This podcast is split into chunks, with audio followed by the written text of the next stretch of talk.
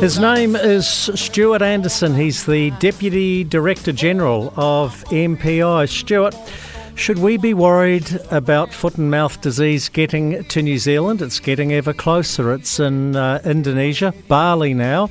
Uh, that's not a mile away from Australia, and we do a lot of stuff with Australia. Good afternoon, Jamie.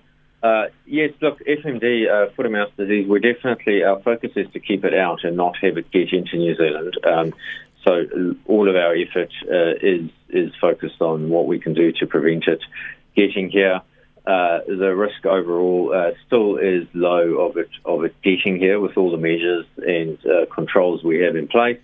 Uh, as you say, though, uh, it is it is now in a country in the broader region. It's a bit closer to us that it hasn't been in.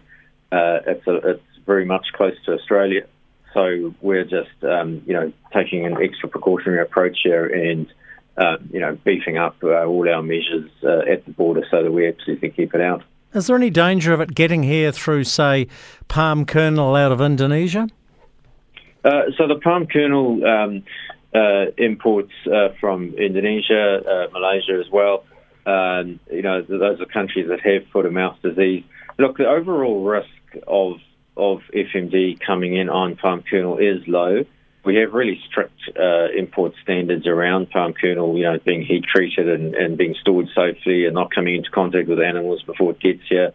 Uh, what we have also done, though, uh, when, when, we discovered foot and mouth in Indonesia, um, we've sent two of our staff over there to do an on-ground um, audit of uh, PKE facilities uh, in Indonesia. Uh, they just came back um, a week or two ago from looking at um, around 10 facilities over there.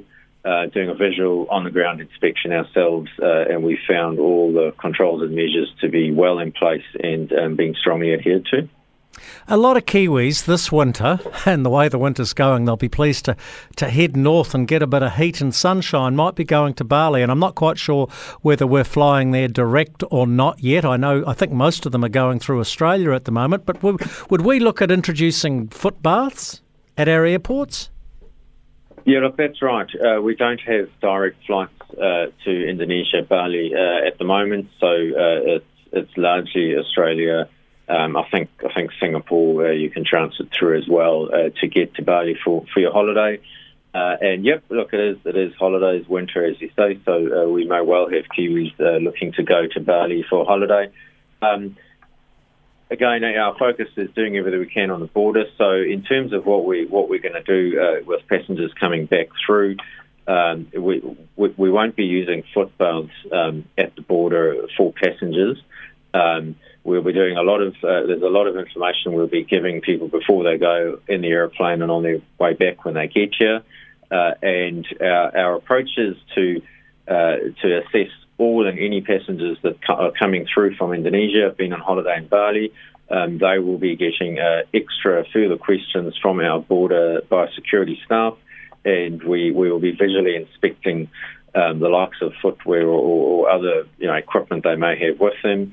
Um, if if any of that in any way uh, looks like it, it uh, you know could be dirty or contaminated, um, our biosecurity officers then remove you know the footwear take it into our, our, our, laboratory space at the airport and disinfect it themselves safely and to the right, you know, concentrations and so on.